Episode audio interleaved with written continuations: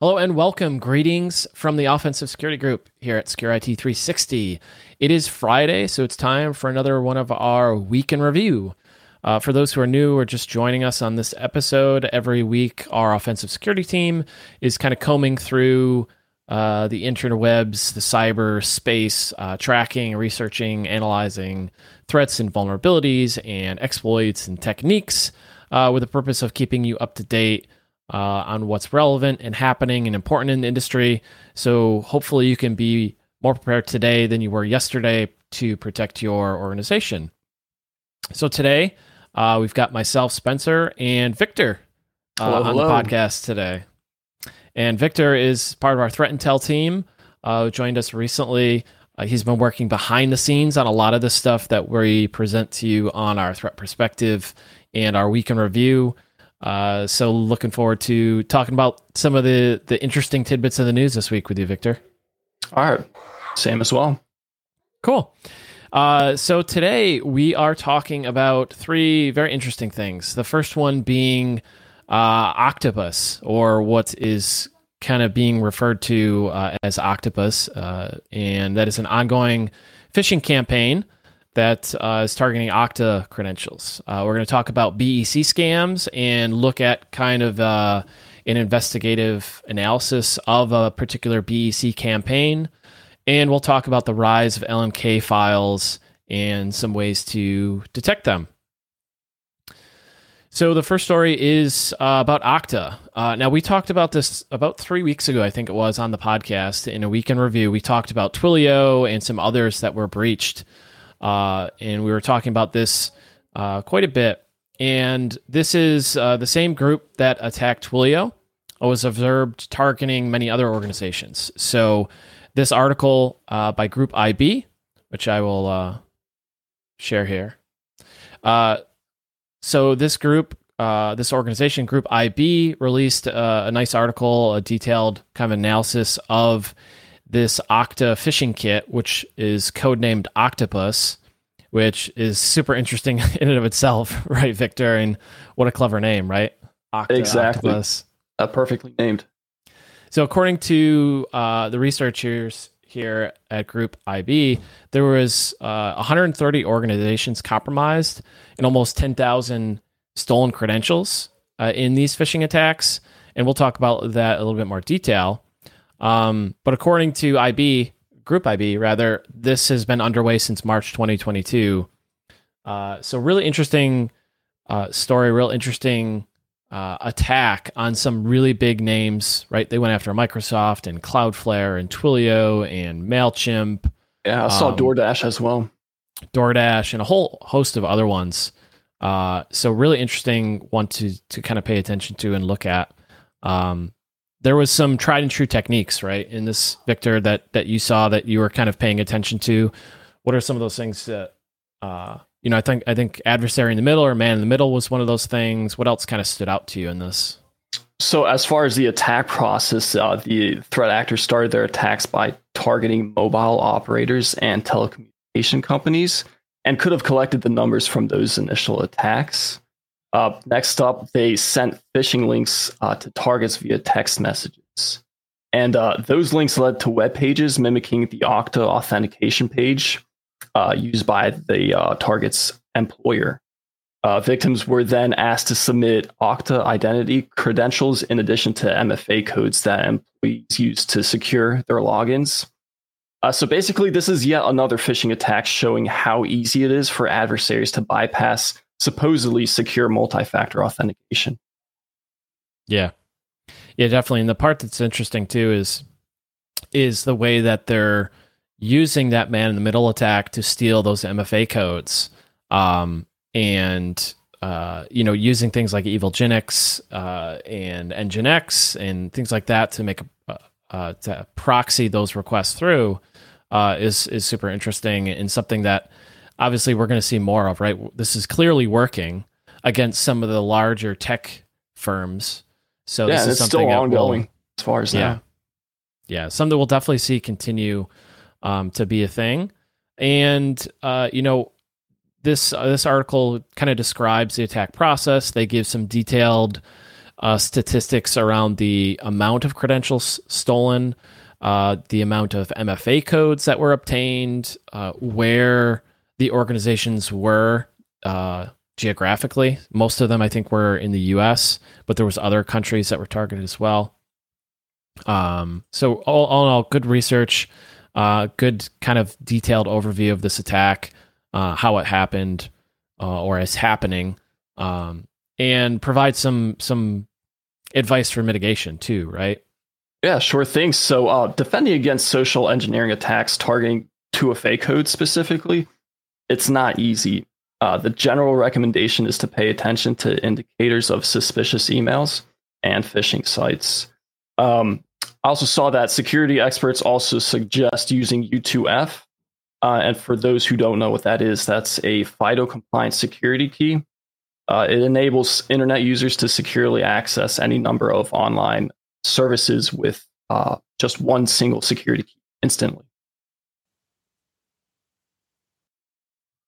Yeah, uh, definitely. So, with the prevalence of these attacks, right, with threat actors stealing those MFA codes, uh, they're able to capture those OTP codes, those one time codes, you know, the six digit code, and they're able to trick users into submitting them. So, a good way, like Victor mentioned, to mitigate that is with physical security keys. Now, you can use your phone if you want to. Uh, you can get uh, a physical token, like a YubiKey. I have one in my desk somewhere, I'm sure.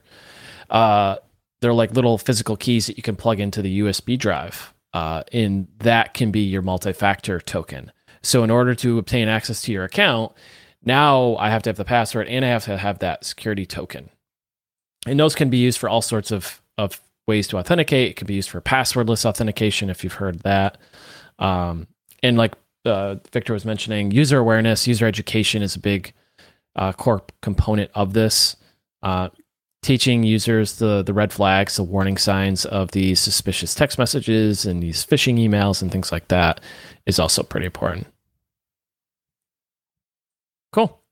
Uh, so the next article uh, comes from Mitiga, uh, and the title is Advanced BEC Scam Targeting Executives on Office 365. Now, first thing I'll say is um, I'm somewhat hesitant. I don't know if you agree, Victor, on this, but uh, I'm hesitant to call this advanced.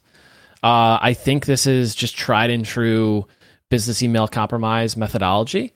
Uh, I've seen this quite a bit. Uh, but I don't know if I'd call it advanced. Would you agree with this is advanced? I'm curious on your thoughts on that. Uh, definitely says advanced over here. Got to take another look at it, but um, yeah, I would agree. Cool. So yeah, uh, and and the reason I say that is, uh, kind of uh, the way this works is, uh, you get a phishing email, you get compromised. The uh, the attacker does some reconnaissance in your email box, uh, looks for some emails that are ripe for um, fraud, particularly emails that are correspondences related to wire transfers or some sort of money transfer. They will set up a fake uh, fake domain, fake email addresses, lookalike domains, lookalike email addresses, and then they'll use that to kind of trick the users into uh, wiring money or changing account information, et cetera, et cetera. Um, so we've seen this time and time again um, with BEC uh, and business email compromise attacks. Uh, the I guess the interesting part of this one is that the attackers uh, did all of the normal things. So they did spear phishing.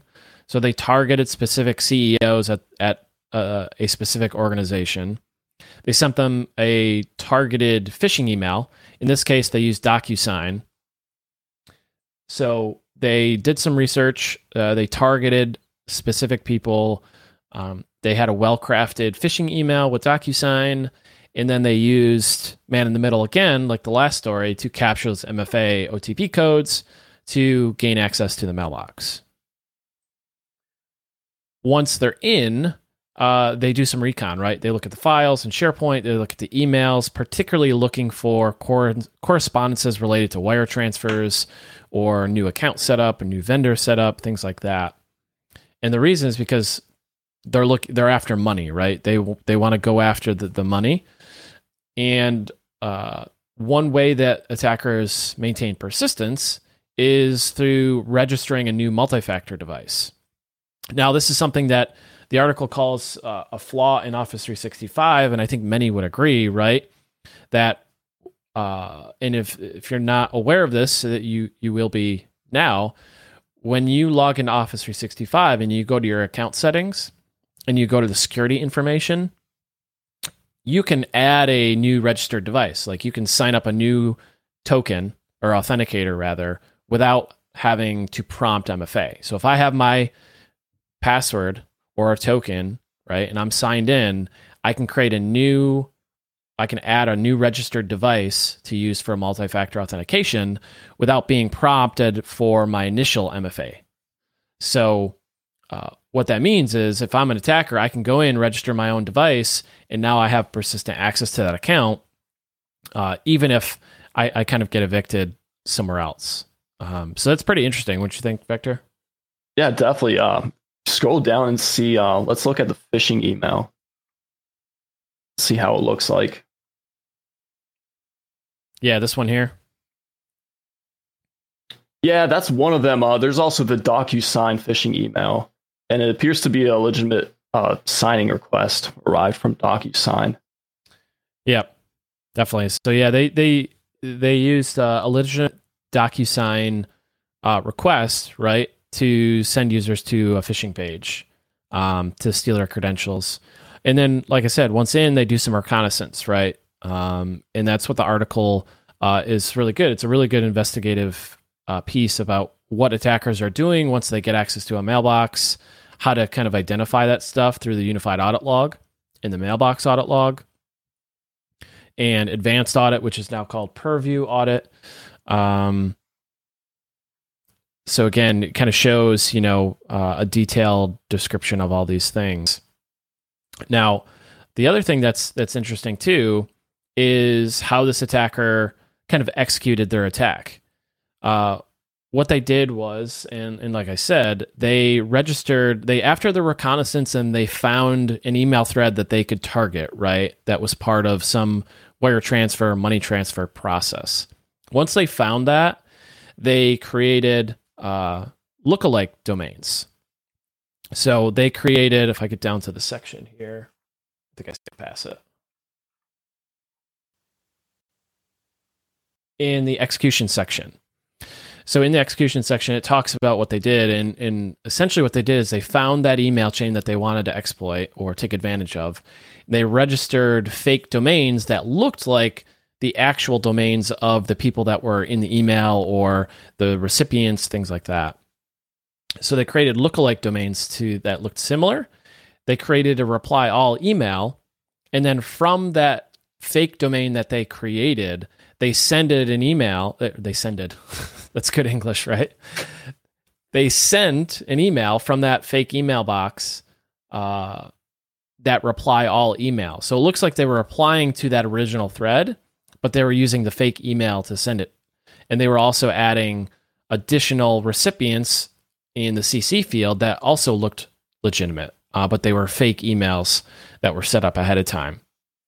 So this is all just part of the con, right? They send this email. They say, "Hey, we've got we are we're changing our bank. Uh, here's the new information." It looks like a reply from the original thread, uh, but the user was compromised, um, and that's how they they kind of stole that thread. So hopefully that kind of makes sense. Um, kind of what this attack kind of looked like.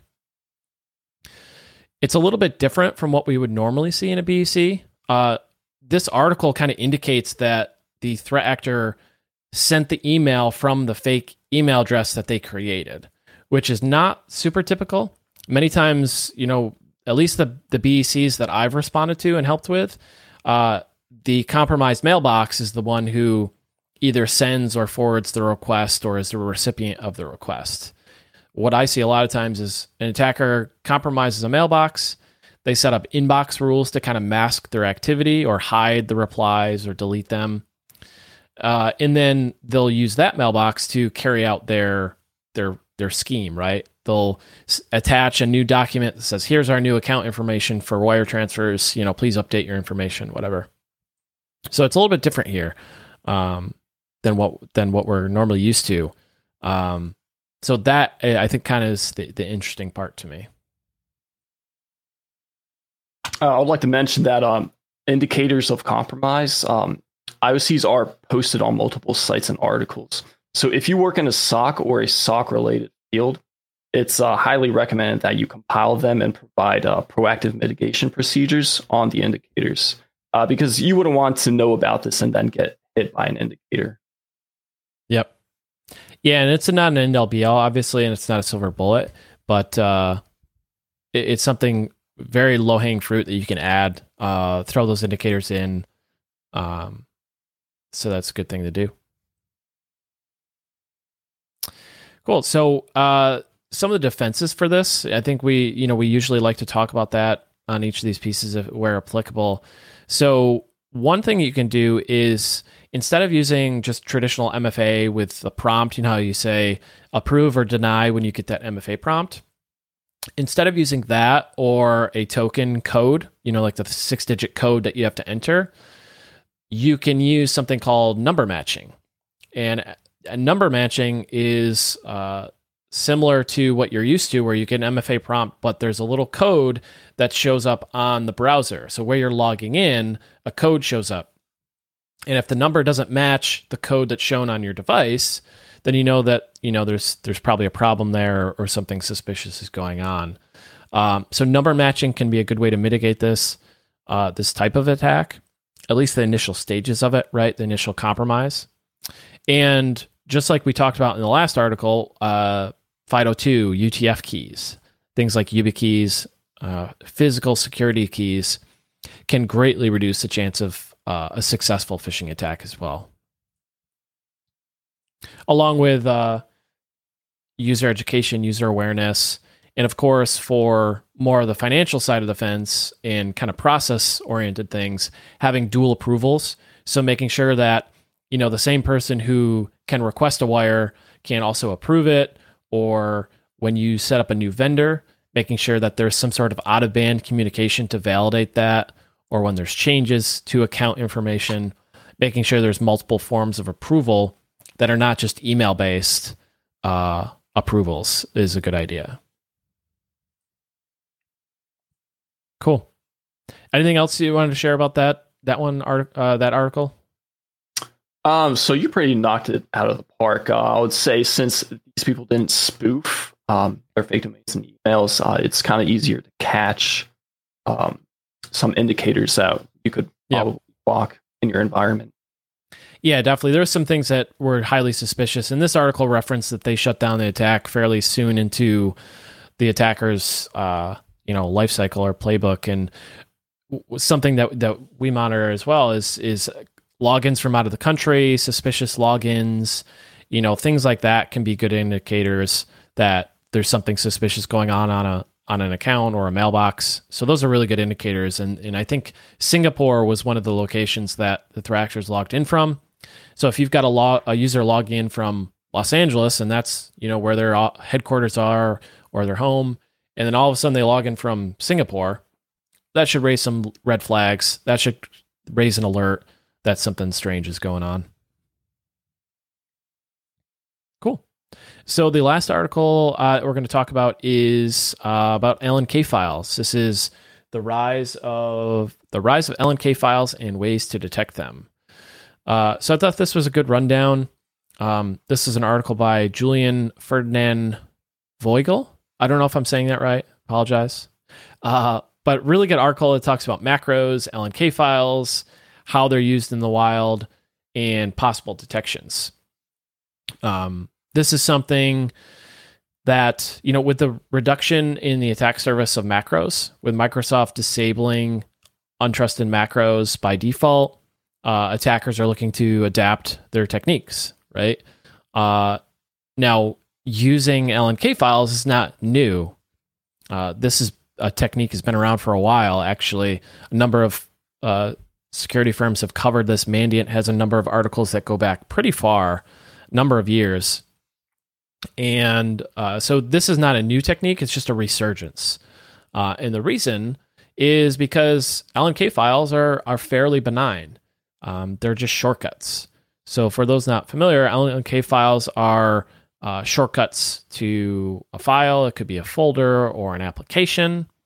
Uh, and LNK files, like I said, themselves are, are, are legitimate in the eyes of Windows, but just like everything in Windows, they can be abused. Um, and we there's this article talks about the the different ways uh, that LNK files are being abused. I get down to the section. So uh, they talk about the LNK files being used for persistence, being used for initial access, uh, and that's the part that's particularly interesting to me uh, in the context of this discussion. Is LNK files uh, are, are most commonly seen during phishing during initial access, and the reason is because you in the LNK file itself you can create a link to CMD or to PowerShell. And then, if, as you know, you can use CMD, uh, you can use a number of utilities, built in Windows utilities, and even PowerShell to call down or download uh, your next stage of your malware. So they're using LNK files to kind of reference and, and call, download their malware from the internet, and then execute that. Um, so interesting article um, that kind of talks about um, using LNK files for initial access and uh, some ideas for detection.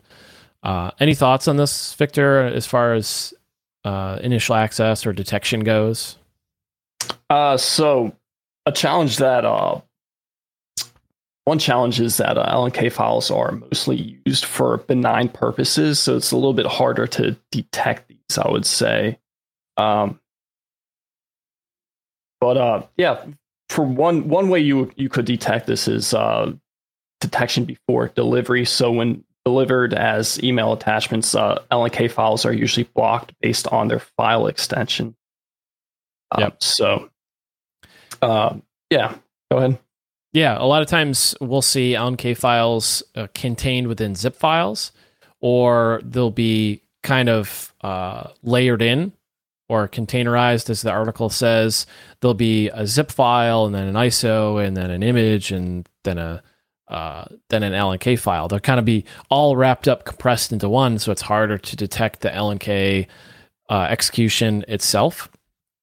Um, but this is not uh, this is not uh, impossible um, to detect. A lot of uh, kind of the first step is email filtering, making sure you have good security email security filtering to block suspicious attachments or uh, making sure your email security platform can kind of scan the email for indicators.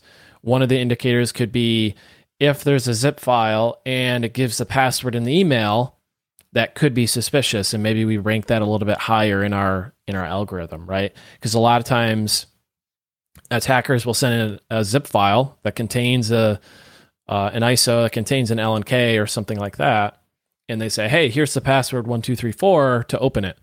Uh, so that is a known technique. So that could be something your email security platform checks for. Um, but uh, so so that's the first step. It's kind of blocking it, like you said, before it gets there with email security filtering. The next step is in, in kind of going in order of layered defense, right? We've talked about this before on other episodes we want a layered defense, right? We don't want to just rely on email security. We don't want to just rely on people not clicking on links or opening up attachments. Layered defense, right? Multiple controls to help prevent the same thing. So after the email security, next is kind of our endpoint security, our EDR. Uh, do we have anything that can look at processes uh, in more depth? Maybe Sysmon combined with some EDR telemetry can help identify this looking at suspicious command lines that are executed or suspicious PowerShell execution is very common. Uh, so a good EDR should be able to pick up on some of these things and, and help detect and prevent some of these. And then the last thing is, uh, or not the last thing, but one of the other things is that next stage, right? It has to communicate out to something to download their malware. Um, having a good content filtering or DNS web filtering system, a good proxy in place to help mitigate that. So maybe it's calling out to a domain that's been newly registered and you block that through your your proxy device like Cloud or uh, not Cloudflare, uh, Cisco Umbrella has that capability, right? And there's others that do that where you can block access to newly registered domains or domains that have a certain categorization. So having good web filtering can help prevent that next stage call out, although that can be difficult as well. So there's all these things, and you got to th- kind of think about it in a layered defense approach uh, to protect and mitigate against these things. Uh, but not impossible. But this technique is definitely here to stay. Um, wouldn't you say, Victor? Uh, definitely. I would say uh, one thing to add is uh, it'd be very useful to uh, use a sandbox if this ever comes into your environment. Uh, just use a sandbox. Uh, for example, I used uh, app.anyrun, and that just extracts a ton of IOCs where you can specifically go into and look at and see what process yeah. they. Yeah, it's a really good point, Victor. And some email security products have built-in sandboxing um, that can detonate those emails, open up those attachments, and, and see what's in it. And then, like you said, after the fact, if you notice something suspicious, you can go in and triage it with things like AnyRun, uh, Joe's Sandbox. You know, there's a whole bunch of them that are out there that you can use. So yeah, that's a really good point and, and something you can use to, to triage this and find out, you know, what this process is or what this application is doing, what this attachment's going to do when I open it, that kind of thing. So really good stuff. All right, cool. Well, uh, wrapping up here, uh, that's our three stories for this week. Uh, so if you got value from this episode, or if we said something that was interesting or useful or entertaining, uh, feel free to give us a like, subscribe, share. Um, it helps us kind of reach more people and and share uh, what knowledge we have and the experience that we have. Uh, share what we're working on and keep you guys up to date on all things cyber related. So appreciate it. Hope you got value. Uh, and we'll talk to you next time.